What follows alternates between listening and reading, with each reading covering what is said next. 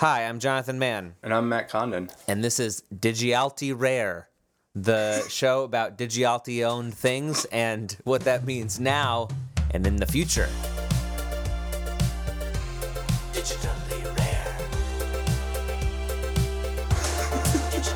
Indeed. So, uh, big news our t shirts are uh, available for sale. The t shirts will be live at bit.ly slash dr shirt. And uh, we would be super, super, super psyched if you wanted to buy them. Here's the deal on the t shirts they are just our logo, but um, we're making them super extra rare by doing the thing that I did by accident on purpose in this case and leaving out the first T of the word digitally. So it's digialti rare. Uh, and so the way this works is that these t shirts will only be on sale. I think it's going to be for two weeks. Ooh. And ooh. you Is that what I do I hear that? Is that a physically rare, digitally rare t-shirt? Physically rare. oh time. my goodness. We're using time, which, as we've discussed, is the most uh, Yes, authentic allocation mechanism for scarcity. Exactly. so so you have two weeks to buy the Digialti Rare original. You know, we may do T-shirts in the future, but they'll never be misspelled like this. So if you want to show your early support of the show, I think they're going to be twenty eight dollars. That's from a company called Cotton Bureau. I own several shirts Very from nice. them from different podcasts, and I own a hoodie from them that I wear all the time. The reason I, I chose them is they're the shirts. Seriously, they're really they're like high quality shirts. They feel great the super high quality cotton, all that kind of stuff. So Digialty Rare, bit.ly slash dr shirt. That's bit.ly bit.ly slash dr shirt. Get them while they're hot. I would love to sell like I'm setting the bar. I hope low. Like there's there's a hundred or so listeners now of this show. So I'm I'm hope can if we can Mm-hmm, Oh, sell like we're 20 four x up from that that 27 I know. like three I know. We're doing ago. good. So if if we could sell like 20 shirts, Mm, I mm-hmm. th- I would feel really good about that. So That would definitely cover all of our hosting costs and I mean we don't really have any other costs, but no, that's it. That would great. cover it for like a couple years, honestly. Yeah. So so please, uh, that's the t-shirts. And uh, today we're super psyched to have our pal Cyrus Laraspor on the show. Cyrus, welcome. Thank you so much for being here. It's great to be here. Thanks for having me. Um, I, I, Matt, you can say when you met Cyrus. I, Yeah. I saw Cyrus speak at once again the ama- the best uh, NFT sh- show that there's ever been, the best conference, the NFT Summit. And Cyrus gave an electrifying talk Mm-hmm, about NFT maximalism, which is like a term that I use all the time now, and Yep. when I'm discussing 100% entering subject. the, the parlance of the lexicon. right, the lexicon. Certainly. Well, it's trademark now, so you mean you Oh, have to pay me a no! royalty. We have to give you a, you have to give you a, some ETH every time Yeah. we every yeah, time that's we how it say works. Some uh, continuous royalty model there. Yeah. Yeah, no, I, I mean, I first met you online somehow. I guess through Twitter or something. But That's yeah, right. in person first on uh, the NFT summit, where when you were giving the, we put your collect collectible maximalism talk right either before or after the one about how collectibles need to have inherent utility Yeah, in there games. you I go. think that was from uh, uh, the people from Horde, which was also Yeah, great. Chris Robinson. Yes, and I found myself uh, on, with both of those talks just like nodding along, saying yes, yes, yes. but especially with the collectible maximalism, like that. I mean, that gets to the core of the philosophy that like just owning that digital thing is that just enough. Actually, could you tell us more about collectible maximalism? Like, what's the 10 second, 30 second version of that thesis? Yeah, I, I think the 10 second version is that um, most of the value in NFTs is going to accrue to collectibles, which is to me the, the types of assets that don't have any inherent baked in utility. So the types of things where the value is what they represent and not what they do. Why do you think that is? That's, I, I I tend to I tend to agree with that. Um, I'd be curious. What what is your theory of the case for why you know uh, some some sort of utility NFT, whatever it might be, is not going to be the sort of the the the real thing to catch on? Does that derive from um, like maybe a, a physical real life example or? No, it's because it's a better application of the technology, right? Because like non fungible tokens means we're talking about things on a blockchain. So I think like things like digital assets that have utility are going to produce a lot more value than NFTs are. I'm just saying of the category that is blockchain assets, mm. I, I, don't think it makes sense to have, you know, all those other types of applications people talk about, like in-game mm. items and like all those kinds of things. I think they're a, a misappropriation of the technology. So if we're like specifically talking about tokens, then I think the only tokens that make sense in the long term are collectibles. That's really interesting. What do you imagine, like in place of NFTs? Like if you know all these people are, like we were saying, using these NFTs as in-game items. What what do you what do you think they should be using instead well, of NFTs? I mean, I don't think people are using NFTs as in-game items in any meaningful way. Like mm, there's something right. like fifty billion dollars a year being sold of like virtual items in in other applications. Like there was like I think it's actually like a, yeah, even I think it's closer to 80, but Yeah, it's yeah. an enormous number, right? Like I think Fortnite right. sold a billion dollars of dances in, right. in one year and right. like Counter Strike Go sells five hundred million dollars of like decorations for in-game guns and that kind mm-hmm, of stuff. Mm-hmm, so like, mm-hmm. I can see why the um, the entrepreneurial and investment community like broadly wants to construct this narrative that those dollars are going to flow into tokens instead right. of mm-hmm. instead of the way that they work right now. Mm-hmm. Um, but I mm-hmm. think like blockchains at their core are a super specialized type of, of database and they come with like an enormous amount of trade-offs like Certainly. you get these cool properties around decentralization and censorship resistance but then on the flip side you get these disadvantages like transactions are really slow and users need to custody their own private keys, um, all those sorts of things. So I feel like we're going to see that set of trade offs be like a relatively niche thing that that only works for certain applications. Mm. Um, and and I don't think in-game items um, are are one of them. I, I think the movement towards right. that is just because the narrative is compelling and not because you know real gamers today want to do that sort of thing.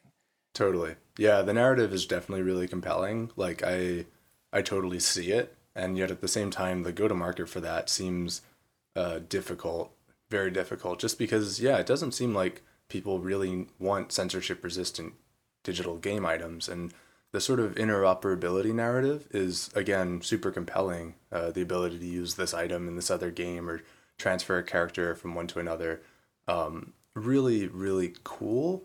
But I'm not sure that the incentives are aligned for like the publishers themselves and um, yeah is is that anything really more than a novelty ultimately? Right. Yeah. Is it not just exactly yeah. And so will the 80, 80 billion dollars whatever percent of that pie will that move over to truly digitally owned interoperable game assets? That's you know a hard question.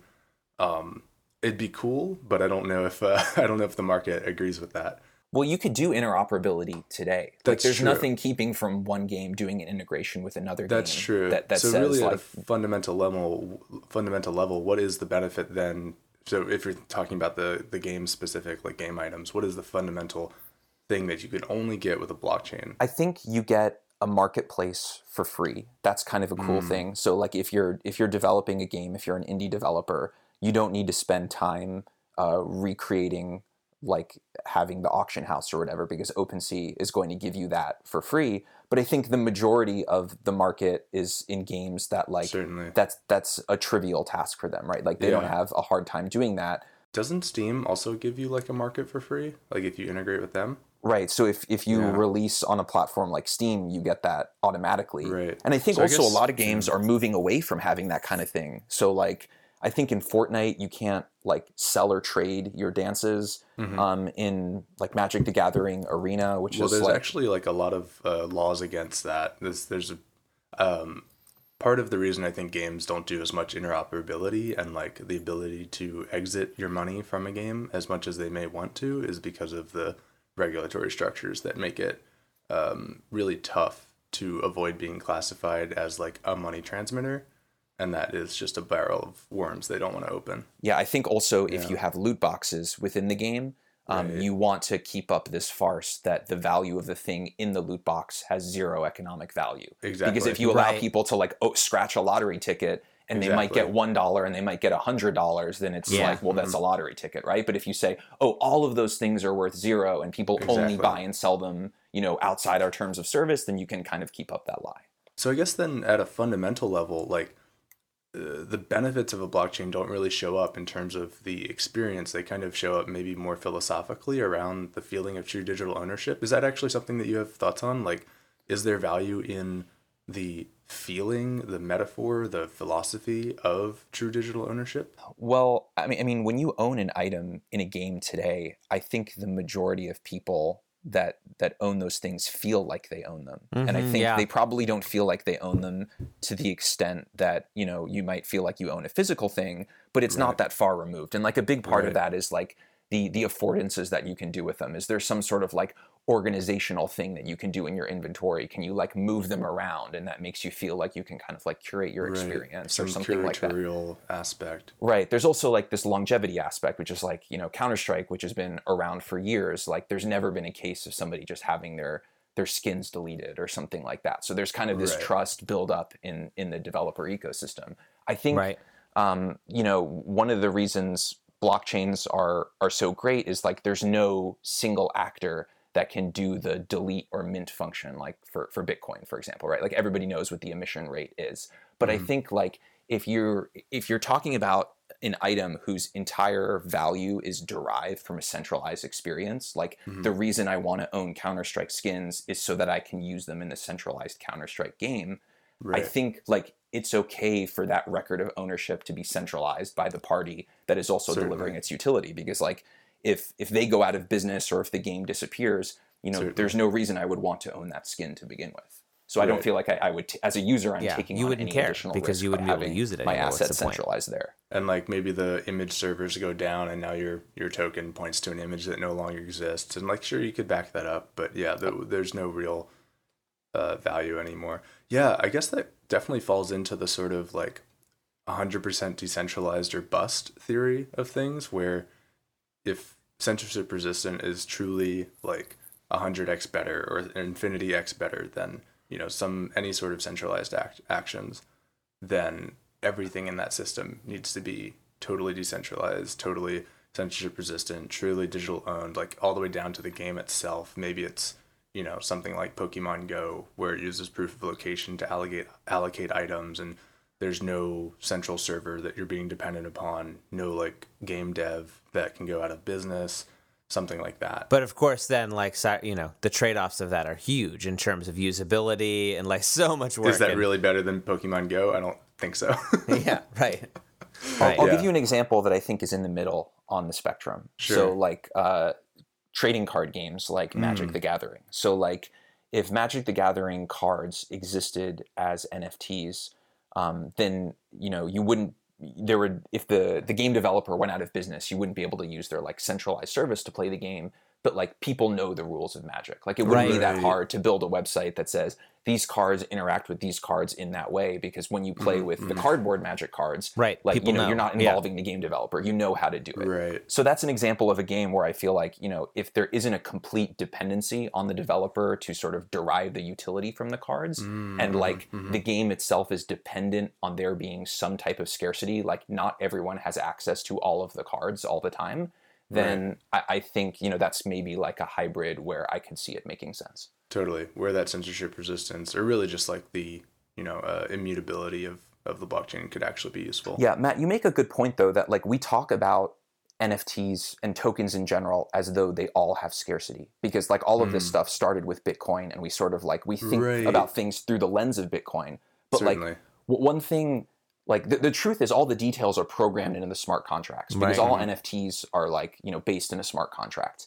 So like I do this thought experiment where like imagine an alternate universe where the CryptoPunks project is created and it's exactly the same except there's an admin account programmed into the smart contract Mhm. and the Mhm, admin account has the power to mint new punks destroy existing punks and transfer punks between users Mm. like today we would still call that an nft project because Mhm. the punks would would still be nfts they'd still be on a blockchain so there would be this aura of decentralization but it would just be a worse version of a web application like you wouldn't get any of the benefits and you'd get all of the disadvantages Totally. so, so, so like i think the details matter and like uh, what we're seeing like broadly is this like movement towards re-centralization to deal with all the crappy user experience stuff but then it's kind of like well what's the point of doing it this way to begin with right. No, absolutely. That's I- a I- really good question. Yeah. term- yeah. Exactly. Yeah. And so it definitely seems to me like the middle ground is tough. Like, obviously, there's perhaps value in pushing towards that 100% decentralized, especially if you believe in like open markets and uh, extending these like opportunities to a global audience and like maybe not locking things geographically. And then there's a lot of philosophical stuff there as well, but it seems really hard to justify that middle ground uh, in the short term, right? That sort of centralization of parts of the experience. And at that point, like, why did you bother with the very hard decentralization problems if you weren't actually going to get those base benefits out of it? One way that I think about it, or about if an application is appropriate for a blockchain, is do people care about doing whatever it is that they're going to do enough that they will physically write down a 24 word seed phrase and keep it safe. Like, and that's Right. a pretty high bar for a consumer That is a app. pretty Like, if high you bar. made, if you made a almost web app, never, almost Yeah. never. yeah, yeah. Like I heard one of the CryptoKitties founders joke that they were the first game in history that required players to go through an anti-money laundering compliance check. Yeah, And it's Right. true Right. because you couldn't play CryptoKitties without Ether, which meant signing up for Coinbase, which meant KYC AML. Right. Um, yeah, but like t- to me, that's that's the threshold, and I can tell you two applications that I think meet that threshold. Hmm. One is financial speculation. Like if you put a big chunk of money into tokens, Sure. you're very motivated to write down 24 to, words. to have that shit locked down. Yeah, yeah, Totally. yeah. And the other one is buying drugs on the internet. Like, Yeah. pe- pe- people don't talk about it enough, and like Oh, I understand why. That because you know the industry broadly wants to sort of like shed this narrative and move beyond it, but like that was the original consumer application of crypto, and nothing, including CryptoKitties, has gotten more adoption than that. right, right. Honestly, darknet market's totally underserved.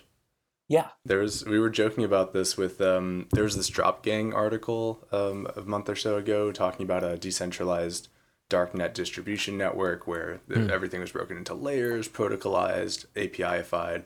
So like any layer of the stack of getting, you know, your illegal substance from one place to another, no one had any knowledge of the others, probable deniability, the whole sh- shebang. And so um, the joke then was that like yeah this would actually be well served by a blockchain coordinating all of these disparate parties and like totally a market if if you're working in like a regulatory or PR capacity in crypto, I could see why like this is not the narrative that you talk about. But Yeah, if you're like working in product or you care about like uh, user experience or usability, I think like that's kind of your benchmark application that you need to look to is like, can I mm-hmm. deliver as much value that motivates someone to write down those 24 words? And you got to look to like, what's the thing that has done that best? And it's it's been buying drugs on the internet.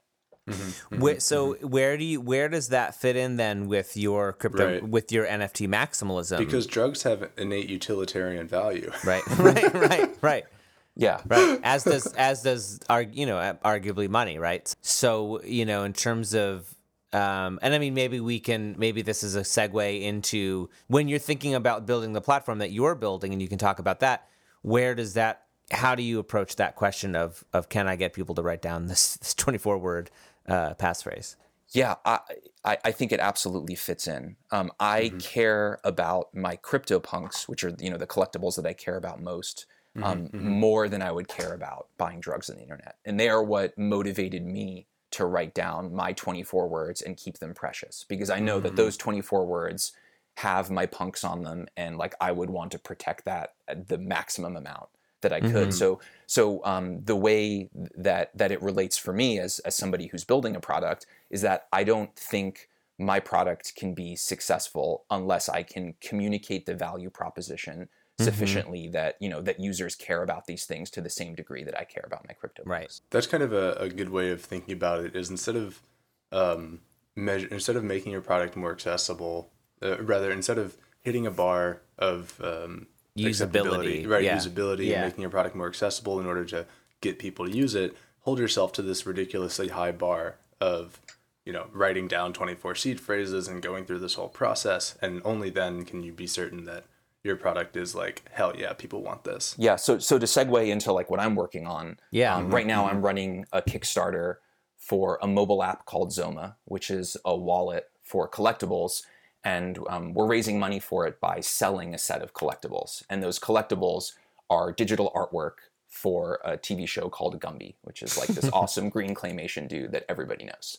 yeah Um, And like at, at its core, I think it's like more than anything else. Well, it's an experiment in a lot of different dimensions, but at its core, it's an experimentation of language. It's about like, hmm. can I make a convincing argument for crypto collectibles that resonates with lay people? Because I think mm-hmm. like I have this intense fandom for crypto collectibles, and it's a difficult thing to explain why. So mm-hmm. like mm-hmm. if, if I can convince normal people that owning rare memorabilia in a digital way is awesome, then I think like people are going to want to buy these things. And I think if normal people want to buy these things, it's naturally going to lead to like the other speculative behaviors that you see in NFT projects, where people who just kind of want to invest are going to buy up a bunch of them because they think, oh, this is like the first generation one and it's going to be worth a lot in the future, yada yada yada. Right. If if I only appeal to those people, this the second category, the speculators, I think that's Right. a failure. But That's a I think if I can for sure, yeah, if- yeah. if I can appeal to like the actual person who wants to own it just to own it, then I think you're naturally going to get the second category anyway. So so let's talk a bit about your uh, your approach, which is you know which is which is interesting. Um, you know, you came up with this term "eternal artifacts" to to describe Yeah, to really describe good. them. I like that. Thank you. Um, a- a- and so talk a little bit about about your thinking there of of, of how you know how cle- clearly you've like like both Matt and I have also done you know talk to many many many people who are not interested in this at all. And uh you presumably came up with a, a way of talking that, that that you feel like resonates. So can, you- can you talk a little bit about about that process and how you how you arrived there?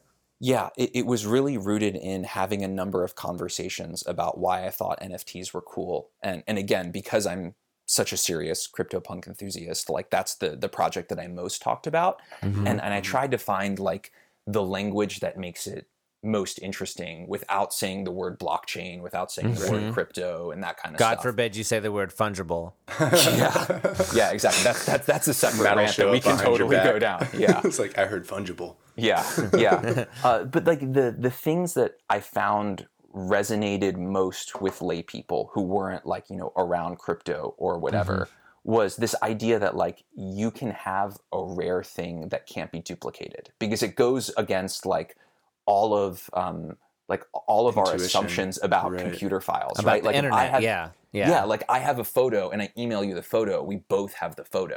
But like, what if there was a kind of photo that I emailed you and then like I didn't have it anymore, right? Um, a- and I think there's like a little bit of uh, a- stretch of the language because I think some people wouldn't refer to tokens as being computer files, but I don't think it's that far off either, right? Because like Ethereum is software that you run.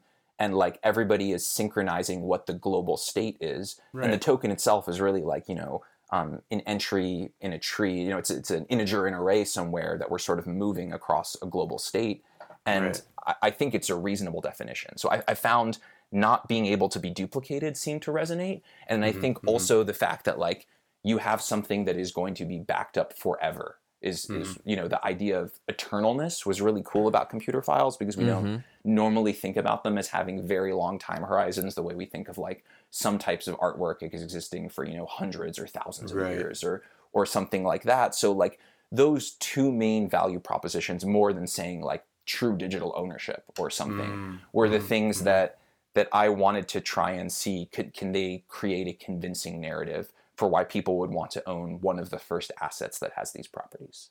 Right. Eternal artifact. That's really good. It sums up quite a bit in two words. I, I like that a lot. Thank you. It's it's really cool. I mean, th- definitely that's the exact same thing that I'm trying to convey to people with Dot when I'm like talking about the project is we have stickers, they're scarce, and you can send them to people, and when you send them to someone, you lose it, right? And that is completely unintuitive to how people use Yeah. computers today. And so that also is what makes it compelling, right? Is that new mechanic is like what does that? How does that change things? Yeah. So yeah, eternal artifacts. That's really cool. And do you go into so obviously the first thing that someone always comes back with when they, you talk about scarcity and uh, artwork is like, oh, you can copy and paste the picture. Um, it's really the ownership of that that's scarce. Do you have a a, uh clap back for that, so to speak? Um, I try and draw a distinction between the the image file and the artifact, and and the way that I do it in my pitch for Zoma is I say like anybody can take a screenshot of it, which is my Yeah. way of like describing. Okay, you can replicate visually what it looks like, but the artifact is not the image. Like the artifact is the token, and that's the thing that you can't copy. Right. Totally. It's sort of like if you could make a perfect copy of the Mona Lisa, but like anybody who could, you know, had a jeweler's loupe could Right. look and see that it's not the Right. true one. Like hmm. superficially, they might be the same, but like if you're technically sophisticated enough to install, you know, an Ethereum wallet on your computer, you can look up who owns whatever token, or you can go to EtherScan or whatever, and you can sort of like verify the truth, which is the equivalent of being like, oh, that's the fake Mona Lisa. That's the If there were two Mona Lisas, the same in every way, but you know one was real and you know that one was fake, what would you say had the authenticity? Failure begins with having to explain fungibility. Yeah, the Mona Lisa is the exact same example that I use, where it's like, yeah, you can have a print of it, but that doesn't make it. It's on mugs. Valuable. That's the thing I always say. It's Yeah. on mugs, you know? Yeah. The, the Mona Lisa's on a mug. Like, you can get a mug with Mona Lisa on it. Like, it's not that, Yeah. it's not a big deal, right? And, and if you could own, like, if there's, you know, a million different Mona Lisas in the world and you could own any of them, the one you would want to own is the original one. Right. And you wouldn't mm. even want to own it because necessarily it's the original one. It's just the one that everybody else agrees is the original one. Right. Like, the mm-hmm. social consensus is the thing that creates value. Totally. And there is no better tool for, like, determining consensus around ownership than a blockchain. That's, like, literally what it was invented for. Right. It- yeah, the that idea of sort of communal consensus is is almost like another way of of what we always talk about as as in terms of authenticity. It's like it's like that's that's another thing that sort of feeds into this idea of of authenticity is like just everyone agreeing that this is the thing or you know in the case of in the case of what i'm making like you know the artists themselves saying this this is the one you know? Um, that's where the sort of crypto art part comes in right? The artist says well yeah you can take a screenshot of this but that's not the that the artist says that's not the original. That's here's the original over here this this artifact. I like the idea i like the idea of calling the token an artifact. I like Right. that a lot actually like in separating it out from here's the image and here's the artifact. And they're Hmm. connected but they're not they're they're not necessarily exactly the same Mm-hmm. they're sort of two layers of the same thing Yeah, like the entering- artifact has an image, Right. but it is not Right. an image itself. I think we're entering a golden age of uh, metaphors for truly Yeah. digitally owned things We are. between eternal artifacts, glyphs, stickers. yeah yeah yeah yeah Very, Well, well my very issue excited. with the word NFT is that Mm-hmm. it's like people talk about it like it's such a bad label, but I think the truth is it's a the distinction is it's a developer label, not a user label. Right. Yeah, the, totally. the community of people for whom NFT is relevant is people who are doing technical implementation. Like you would Right. you would want to know, oh, what is the underlying thing? Right. But for users, like we, you know, we don't in the non-crypto world, we don't have one name for all other types of digital assets. Right? I own domain names and Counter-Strike skins and loans on Kiva. And none of those things have like a generic technical label like, oh, it's a database row or something Right. like that, which is what we do in the blockchain world. So I think like over time, we're not going to arrive at this like one true perfect consumer name. We're just going to call them mm-hmm. lots of different things that are relevant for what their mm-hmm. application is. Totally. And I can see Absolutely. artifact being the word for this type of collectible art thing. Mm-hmm, mm-hmm. And there might be, you know, another application that under the hood is functionally very similar, but because the user base is different, there's a different label that works for them. There is one property of NFT though that I think we're missing with the context specific words, and that is the implication of interoperability.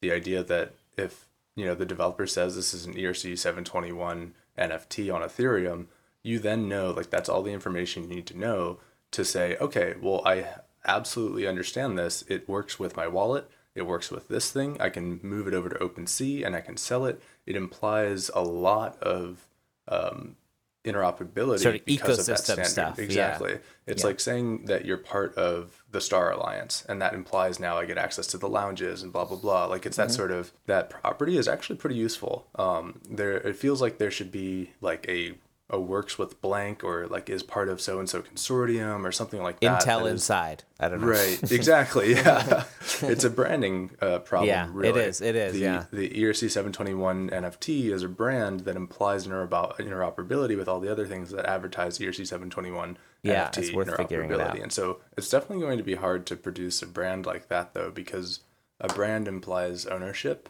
Right. And that's something that even like ERC 721 NFTs don't really totally get away from is they still feel, you know, they're they're a bit more the ownership of that term is very decentralized, but it was still created by like one group of CryptoKitties. people. Yeah. Exactly. Who, you know, you create a an ERC and it happens to have the number 721 and then there's a large discussion and NFT pops out at the end. It's um yeah, it's it's going to be hard to create a brand that people feel like they own and then you know would want to place all around the web and associate with and so on. Um, can we talk a little bit about so uh, Cyrus? Just to let's plug this really quick. So if you just go to Zoma.com, uh, you can click through to the Kickstarter. It will be go by the time this airs, it'll be going for about uh, like twenty, well, probably about two, three more weeks to go on the Kickstarter. So go. Uh, after you've bought a T-shirt, go and and and put some money into Zoma, um, Zoma.com, Z O M A.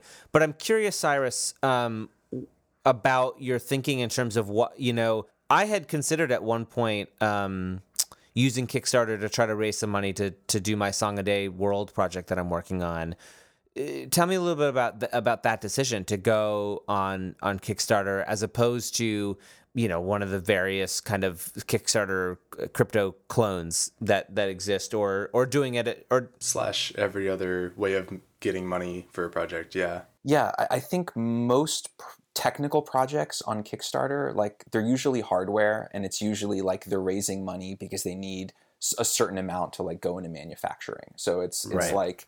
Um, you know, we, we can't like contract the factory until we get to five hundred thousand dollars or something Right. like that, and like that that isn't the case for for my project.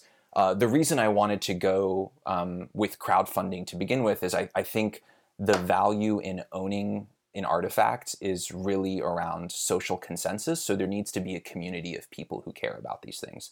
I think that's like one of the things that CryptoPunks, for example, got right is they had 10,000 of them. So you like immediately had a community of people who were like invested and Yeah. knew that some punks were rarer than others and so Right. on and so forth. So I think it, it's kind of a way of getting a bunch of people together and saying, hey, we're all only going to put money in if we can reach a sufficient number of people that care about this thing, because that's where a lot of the value derives. And and the reason that I went with Kickstarter instead of um, you know one of the other platforms is like it, was an experiment in seeing to the extent that I can try, can I get lay people excited about this thing? Like, can I Right. get people that I don't know to put money in because they Yeah. happen upon this and they're kind of artsy and they think this sounds cool and experimental Right. and and that kind of stuff because Yeah, you know if lay I, people. if I yeah because if I can't Yeah. get them then I don't think you know I've um, come up with the right set of ingredients to communicate a value proposition that is effective. Yeah, yeah. I, you know, in my thinking about it, like, and I've done two. I've done two Kickstarters. I did one um, when I reached a thousand songs. Um, you know, almost three thousand songs ago. Uh, I I did a Kickstarter. I, I my goal was like ten grand, and it was it was basically to record an album. Um, and uh, you know, it was a very sort of standard Kickstarter in that sense, and and and it was good. And and then I did another one to record another album about Harry Potter a couple years later. And I really considered uh, doing a Kickstarter for Song a Day World, and I, I talked to some friends about it, and I couldn't quite even convince like I had a hard time sort of convincing my friends who are sort of very Kickstarter savvy that um, you know, and and and granted, it is about my my project is music based, and so people have kind of very specific expectations around that. What I what I'm offering is like these, you know, I was doing sort of the same thing that you're doing, Cyrus. I was thinking I would I would offer up songs, my songs as one of one NFTs, like like I'm eventually going to do on the platform, and um, that would be sort of the way that I would raise the money. Um, and I couldn't really convince my friends that that was like going to be enough for people. That like people are going to have such an expectation especially when it's music of like well you're not recording anything new i'm not going to get like a download of like a new song or like Right. Highly intuitive, unintuitive compared to the history. Yeah. yeah and i and i wonder too about about that like if Mm. um people either want something physical right, Right. um or they want to Certainly with Kickstarter, the the trends are either like hardware or a game, and those are sort of or of an album right you know like i need this money to right. pay the producer to pay the recording people Mm-hmm. um it, it- but it's a it's a it's a really interesting it's a really interesting problem because it's like it's a chicken and the egg thing right it's like it's can you and and you're absolutely right it's like can you figure out the language the way to talk about it that is going to get people as excited as we are I, I've definitely gotten the the pushback that you're describing Yeah. in terms of uh, messages from people that I don't know. Yeah. Um, stu- stuff like you know, oh well, can I have a printout of it? Right. You know, of the Exa- artwork yeah, itself yeah. instead instead of a token. Oh, token. those questions would be so good to publish. yeah yeah no they would be they absolutely you would could get yeah. like permission Yeah, I mean- or anonymized. yeah, or maybe I'll ask blah, him. 'cause blah. I, if somebody sends me a private message, I don't want to like you know Right, th- course, throw it yeah. online. But yeah, Right. it, it has been really interesting and that's like really interesting. it, it I- I think the fact that I'm getting that pushback is is a good thing because Yeah. I think it's like It refines then, it. you know it it refines it and then it's like I have to make a more compelling case for why they would not want that because Right. if I have collectible posters and I also have collectible tokens Right. then it's like well which one is the thing that you actually Right. want like Right. where is the value accruing because I don't want to um, dilute down what the intention of the product is to reach the funding goal. I think if I can't reach the funding goal with the message that clearly says you're buying this to get an artifact, Mm-hmm, um, then then I think it's like I need to refine the pitch and figure out the marketing that makes people actually want that thing. And maybe Right. there's some like incremental version, you know, that that sort of gets them over the hump more easily. But but I don't want to sort of long term set up set up the idea that this is about something physical too, or it's sort of you know it's a very philosophically challenging thing, and I think Zoma more than anything else is an experiment to see. Yeah, can I use language to get over that hump? You definitely want to test that hypothesis in isolation, so to Mm-hmm. speak. I, I feel like you feel the same way about CryptoPunks as I do. Like like I feel like I feel like you know that was certainly the project that that lit lit the fire for me. And I'm I'm curious if you have any thoughts as to like what is it about either us, you know, or or people like us and that project more you know almost maybe more than any other project that that sort of gets the juices flowing like what what is it like what what what is at the heart of our sort of love of that of that project so I can say what it is for me. I'm, I'm not sure what it is for other people. For me, it was I was really turned on to the fact that CryptoPunks was so philosophically challenging. Hmm. Like it, it, it reminded me of the feeling that I got when I first heard about Bitcoin.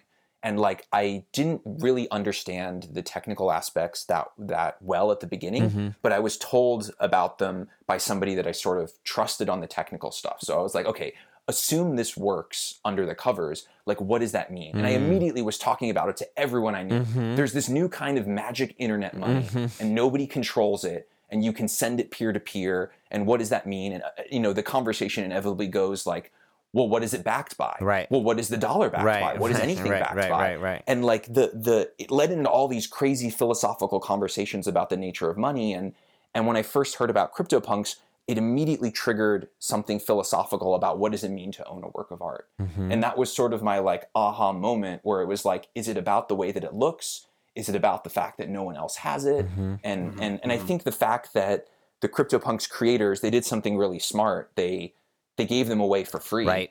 Um, Right. And they just kept a, a few themselves.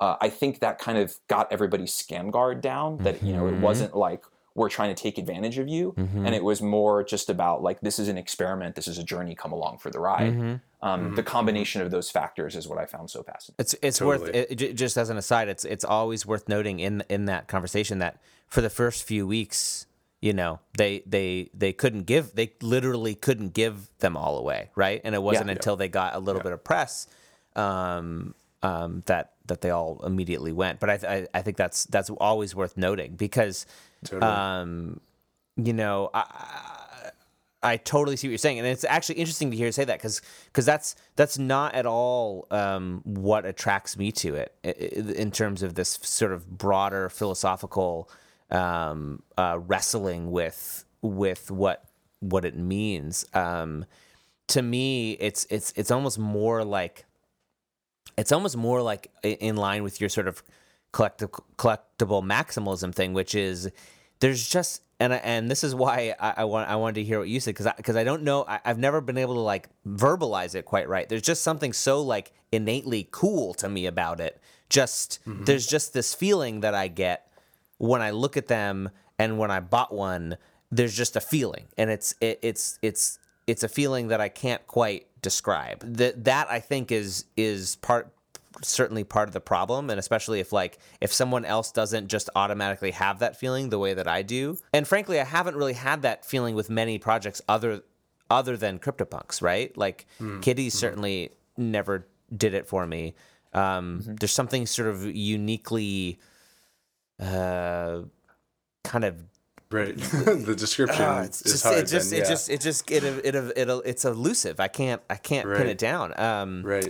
I think I know what feeling you're thinking of though. I, I I'm really into gachapon machines, the capsule toys in, in Japan Hmm. and elsewhere.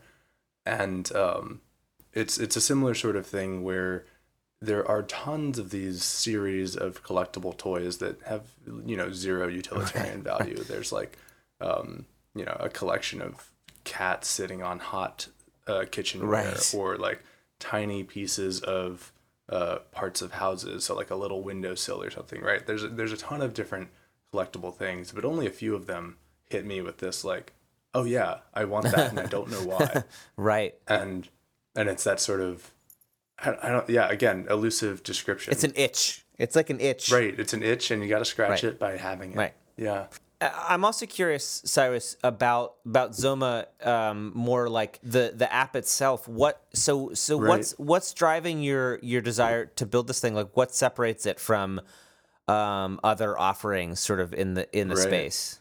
and I have I have a lot of questions around um, the environment in making these digitally owned things, these collectibles, these artifacts, making them valuable. Um, exactly, how do you create that environment in which they are valuable? So, um, design decisions, I think, were m- more than anything else motivated by user experience. Like, how can I both be true to the decentralization crypto ideals as well as like make something that um, you know people understand and maps most closely with their existing collectibles behaviors. So, like on the technical side, that's what led to being like there's not going to be a mint function. Like it's going to be like CryptoPunks, where once the people own these things, I have zero power. Okay. Um, it's also what led to the you know all of the the off-chain assets being stored on IPFS as opposed to like our own web server, Right. right? It's like we can't mess with any of it. Um, and it's also what led to some decisions like, hey, we should make a mobile wallet um, that has the same name as what the product is. Because when you talk about, like, for example, CryptoPunks or CryptoKitties with people, what they don't expect to do is then go download MetaMask, or go download right. Coinbase Wallet. What they want to do is they want to open up the App Store and type in CryptoKitties, right? Because Exactly. they they think when I'm going to use an application or I'm going to do a thing, it's stored within my CryptoKitties app. So um, I think I kind of needed like both sides of that coin. Like it sort of feels centralized because your wallet is branded with the same thing as the collectible.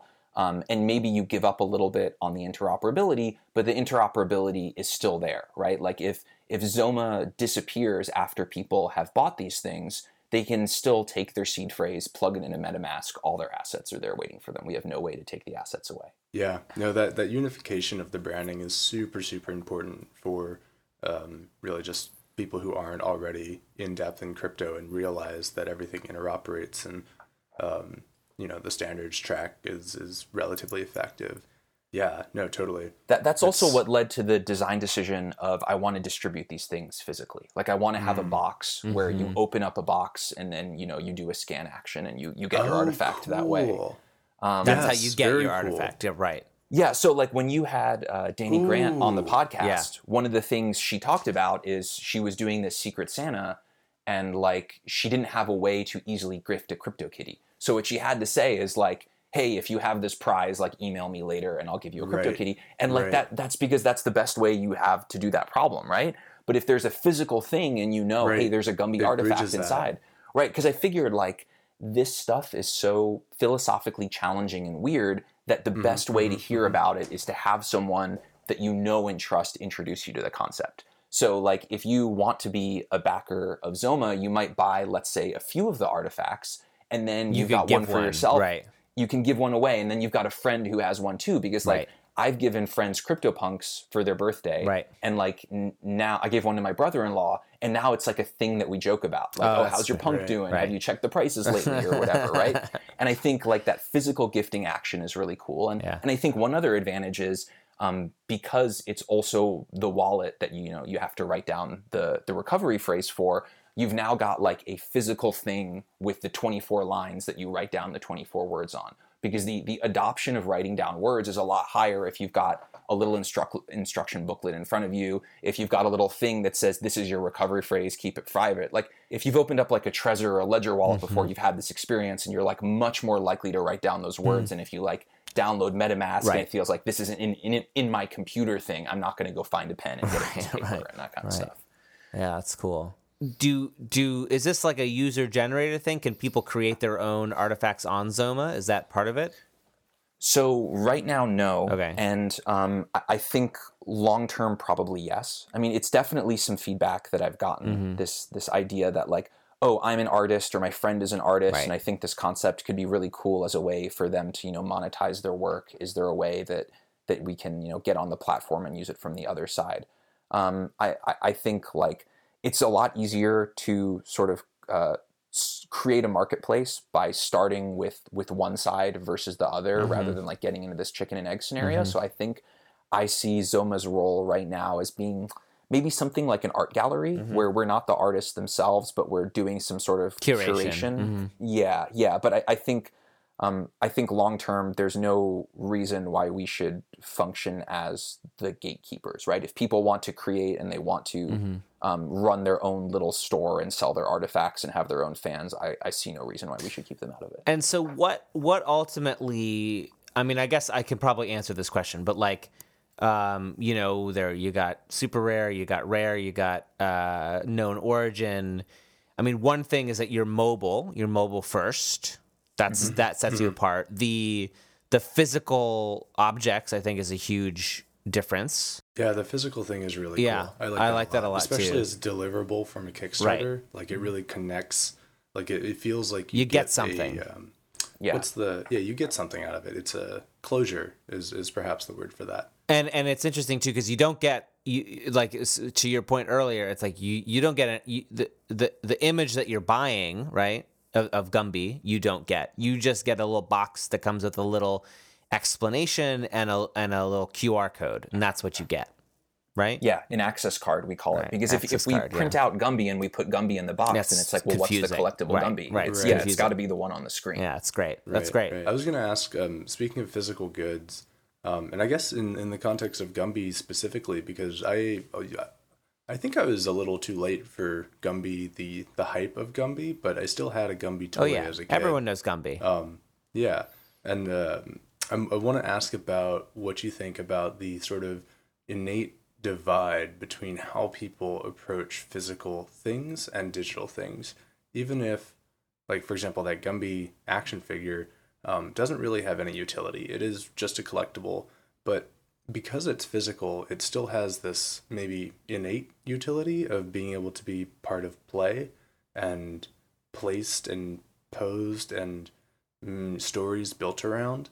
And physical things it's still, have this aura regardless Right. It's like as a human, I kind of like physical things, and um, our world is incredibly. It's all physical. it's like we you can take this Gumby and put it, you know, on on a counter. You can put it on your desk. You can do all kinds of things with it. Um, and like you were mentioning, like uh, in a game, having some sort of curatorial ownership, being able to move items around, gives you that sense of ownership. Um, uh, what do you think about the divide between physical things and digital things in that in that specific case, and then bring, maybe bringing that metaphor over that sort of thing?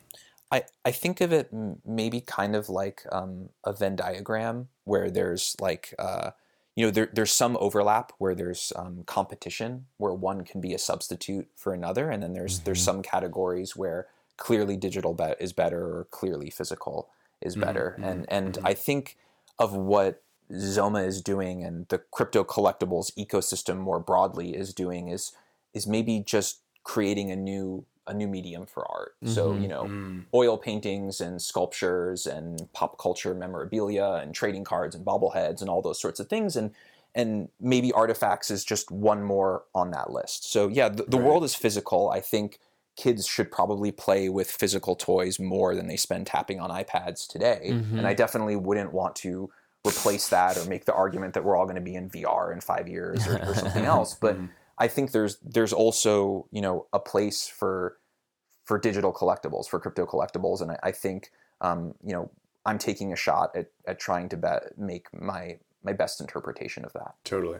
Totally. Um, you got the Gumby license. You you you Yeah, are you are officially licensed to Yeah. To use Gumby's likeness. Is- there any interesting story there? Like what's Right. How does licensing play into collectible maximalism?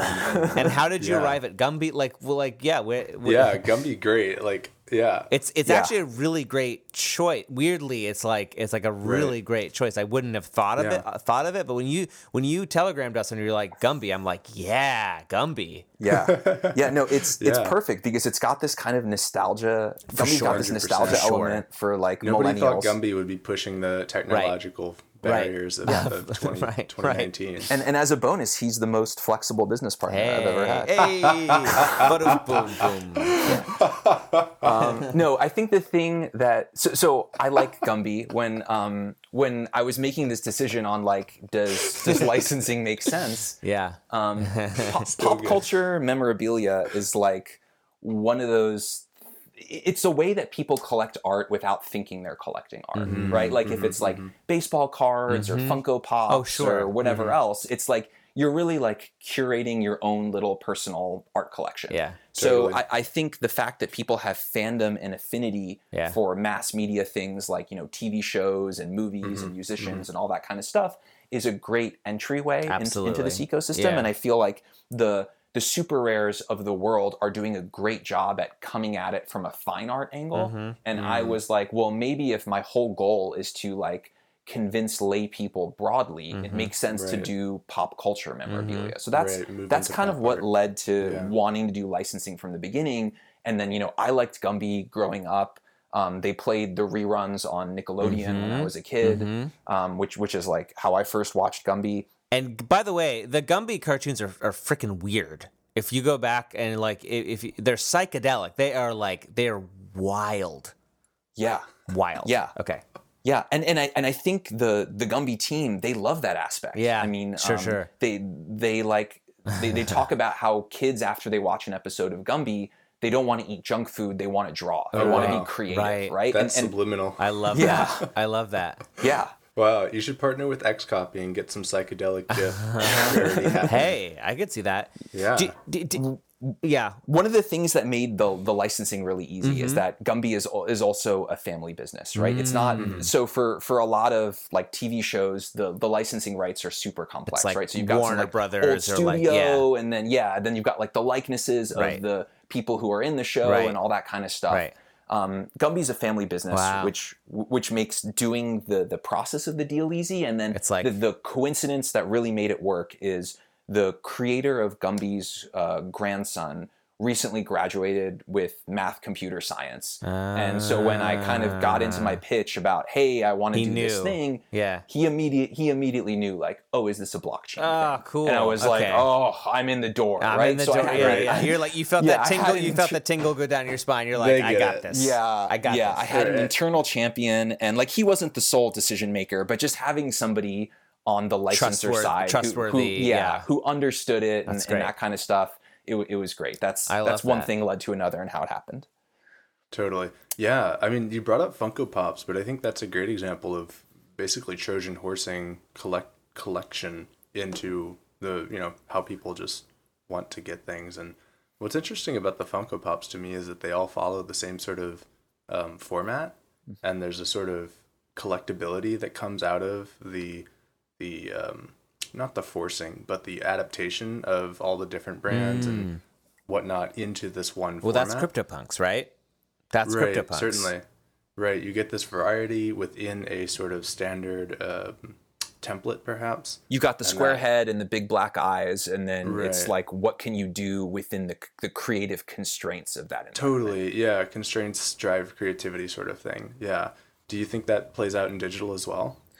I think maybe, and it's it's one Mm-hmm. thing that I thought about is you know does does it make sense for to try and decree a Zoma aesthetic, and then Right. you know if we do multiple licenses, those multiple licenses all fit within that esthetic Mm-hmm. and um, I- I could see it being something that that long term happens. But I, I decided that you know it's not something I needed to decree today. And if, if you look at the history of Right. Funko, um, Pop came I think like ten or fifteen years into the company's Oh, wow, existence. They were doing all sorts of like um, bobbleheads and, and that kind of stuff before they landed Hmm. on the the Pop vinyl figure. And, and even today they've got a couple different product lines, even though the Right, Pop the right. Pops is, are the, the biggest, one. one. It seems like it might be a little jumping the gun to, you know, prescribe an aesthetic so early. yeah more than anything else i just wanted to see like can i sell people on the the form factor on what the thing is do they want to own an artifact before you know, Right. f- figuring out all of the other details itself but it was also really important to have you know professional illustrators people with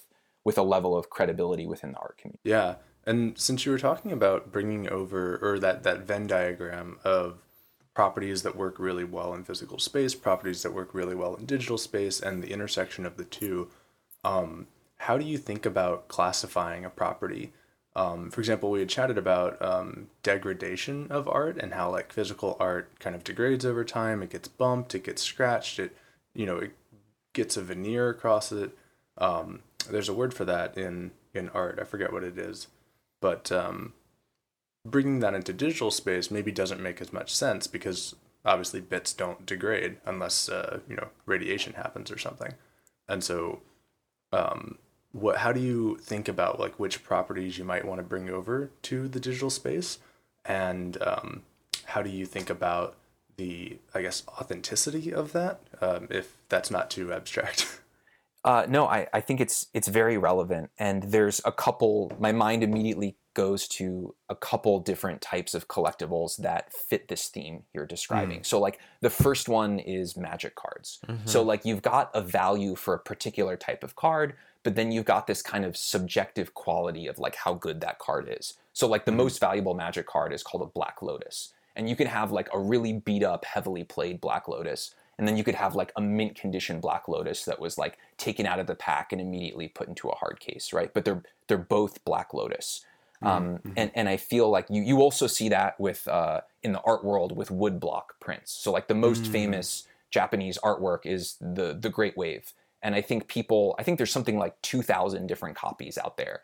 And hmm. art, art galleries brag about when they have an early printing hmm. because it means that some of the more fine details are visible. Right, Because they're as you make the prints over oh, time, degrades. the wood Right. block gets kind of worn down. So like it's a side effect of the mm. actual process yeah, so like what is the right spread between like a super high quality one versus like a low quality one? Is it like a mm-hmm. 10x? Is it like a 2x? Like how much do Right. people value owning a great wave versus owning like a very high quality great wave? right Um, totally And and there the the digital thing that I think of where that has been uh, attempted to be emulated is actually Counter Strike skins. So if, if, Mm. if anybody listening plays Counter Strike Go, they know that like you can have a very valuable skin for your gun in the game, like a visual decoration, and it can also be like very scratched up. And there's kind of this Mm-hmm. like multiplier effect where like if you got a super minty one, it's worth some amount, whereas if you've got this like battle scarred one that's got like all these scratches all over it, right it's it's worth a little bit less. And I think Totally, the the totally. thing that I wanted to take away, the general theme from all of that, um, was the idea that like there's kind of this semi fungibility where you can have like multiple people that um, they all own something with the same name, but they all Mm-hmm. also have like slightly variant versions of it. And I think that's what leads to an interesting market. So like 100% there's going to be 500 people that own the portrait Gumby does an experiment. Uh-huh. But some of those people are going to have low edition numbers. They're going to own edition number one, two, three, four, five. Some of those are going to have artist signatures on them, and some of them are, are not. And it's just going to be kind of a thing that we discover that, like, you know, does the market end up valuing those low numbers, or is it kind of like the thing you want to own is just you want to own a Gumby and it doesn't really matter which one? That was sort of like the level of decision making I, I, I wanted to put in, as opposed to like the degradation kind of thing, which felt more like just a result of the way the physical world works. And I, I like that you brought up the semi fungibility. Um, we talked about that with uh, Matt Stevenson, uh, where he called it quasi fungibility. And I think that's probably one of the most powerful properties that has been given a name recently. It's obviously existed forever. But the idea that it's you, you get the benefits of both fungibility and non fungibility. The idea that to a set of people, there is a base value, a floor, a price floor perhaps, of fungible value um, for this thing. And that is like, in the case of Gumby, it's a picture of Gumby, and then, or a rare picture of Gumby. And there is a non fungible value as well, which is the other properties that make it more unique, like uh, its history, its uh, provenance, owned uh, it. whether or not it's signed. Yeah, exactly. right. And that's really, really cool because you get one of the coolest things about non fungible items, and not just like non fungible tokens, but just non fungible things in the world, is that um, because of their non fungibility, you can have a trade that is, um, it's not a zero sum Right. game where both people can trade and end up happy. And that's really cool. you can broadly make the argument that in CryptoPunks, zombies are worth more than the males or the females because they're like substantially rarer and they, they look mm-hmm. different Right. and they got picked over faster, right? But like, is a zombie with a clown nose worth more than a zombie with an earring and a baseball because hat? Because the clown nose Like, is I think also yeah. that well, there's no other zombie that also has Right. the earring and the baseball hat. Th- those conversations and discussions almost become their own metagame Yes. among the Yes, yes, collectors. yes, yes, like every, totally. everybody 100%. gets to feel like theirs is the most special. Absolutely. Because they they've kind of got Exactly. something that maps to somebody else's, but they've also kind of got their own like unique Totally. one. And and I think 100%. and I think like rather than sort of decreeing the exact way that th- those values should be, it's better to just provide that environment and give people that utility and then and let let the market be whatever it You is. know, that was uh, in one of my very first conversations with the CryptoPunks guys. Actually, it was the very first conversation. They that's one of the things that they said. They said that um, it was what really they felt like the moment they really felt like they had something was like when people started arguing with each other on Telegram and on Discord about which ones should be more valuable and which ones are more rare than others and why and here's this and here's that and here's my argument and like you know things get heated or whatever. And and that's like that's i mean that's huge right? Then then you've created a community. Exactly. Yeah, that personalization, that sort of potential to be the potential for the personal value of something to be much higher than its fungible like market value is really important. Um, like for example, some clothes that I have are you know they're I I care about them like this jacket way more than some random person Right. would um, because I've worn it to this place and done these things with it and had these experiences with it. And the same thing applies to like the CryptoPunk, the zombie with the earring. It's like this is mine, and I think it's more valuable. And even if you know no one else agrees, I'm still happy with that. we're just over an hour now so let's start wrapping it up you can follow cyrus on twitter his handle is just cyrus is there anything else that you want to plug cool. or or I, I think probably the kickstarter is is the one Yeah, go go to zoma.com. That's the easiest way Oh, nice. to get to get a link. Uh, Z O M A. Yeah. If you uh, care about digital items and crypto collectibles enough to listen to this podcast, you are crazy if you don't put twenty four dollars into that Kickstarter and buy a Gumby. Mm-hmm. it's true Uh, but that's all I want to. That's a fact. That's a fact, Nice. Jack. Uh, Matt, what do you what do you got going on? I am raising for Dot still. So if you are an investor listening to this call or someone who has money and would like to exchange it for percent equity in a business called Dot that I'm running, uh, do let me know.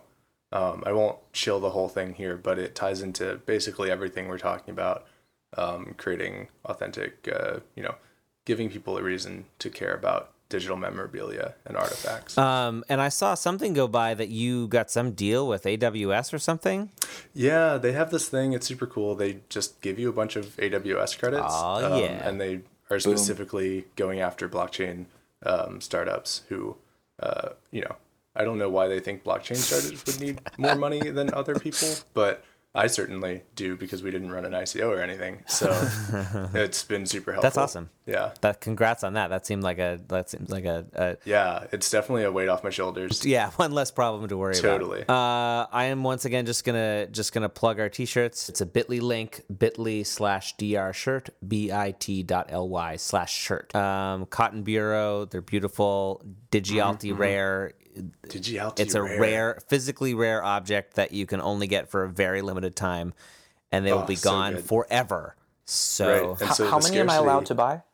I think it's Right. Is there a unlimited. cap Actually, for- I think Okay. basically the way that it works is however many people order them. So the the the the span of time goes by. I think it's going to be two weeks, and then however many are ordered, that's how many they print, and never again will it be printed. So so I think you can order Right. as many as you want. Frank, frankly, And so that's really cool because we're driving scarcity through the social network of the people who listen to this and our Twitter followers of us and so on. And it's like, that's a really authentic allocation mechanism because these, these people have demonstrated interest in us and what we do and the podcast. And yet, you know, they didn't show up for a t shirt, right? It's a second order Second effect order. of I am else getting to one do. to wear and one for the vault to sell Nice. for my retirement account. And I, I know Very good. you can't you legally give me investment advice, but I'm also going to start window shopping for a yacht. when moon, when moon. Uh, right when when polo Uh, oh that's a good question when are we making a polo shirt ah, there you go. That's the next round. That's the next round. right um, Very with a little, I don't know, yeah, alligator or something. Anyway, Right. uh, Cyrus, thanks again so much for coming on. We we, we really appreciate, It was great to be here. I am a big fan of the show. and uh, we will see you next time. Next time.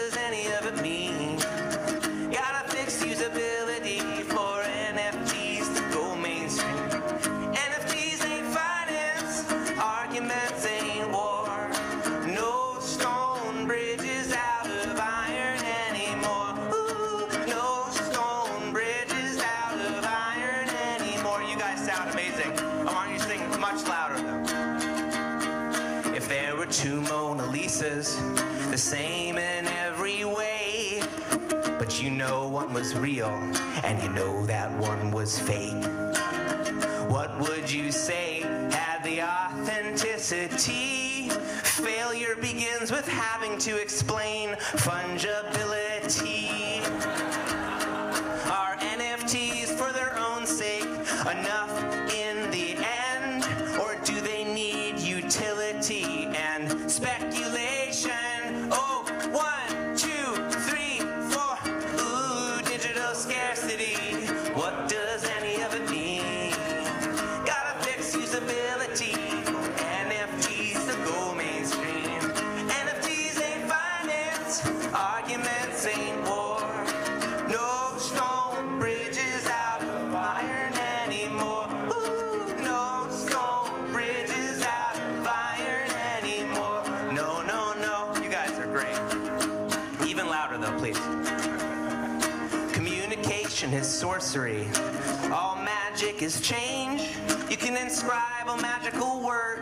Onto the blockchain.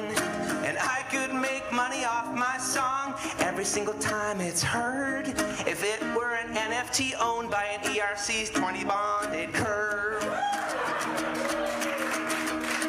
And Matt owns the podium. He won't light it on fire though. Horse dung in Ultima Online was a currency, did you know?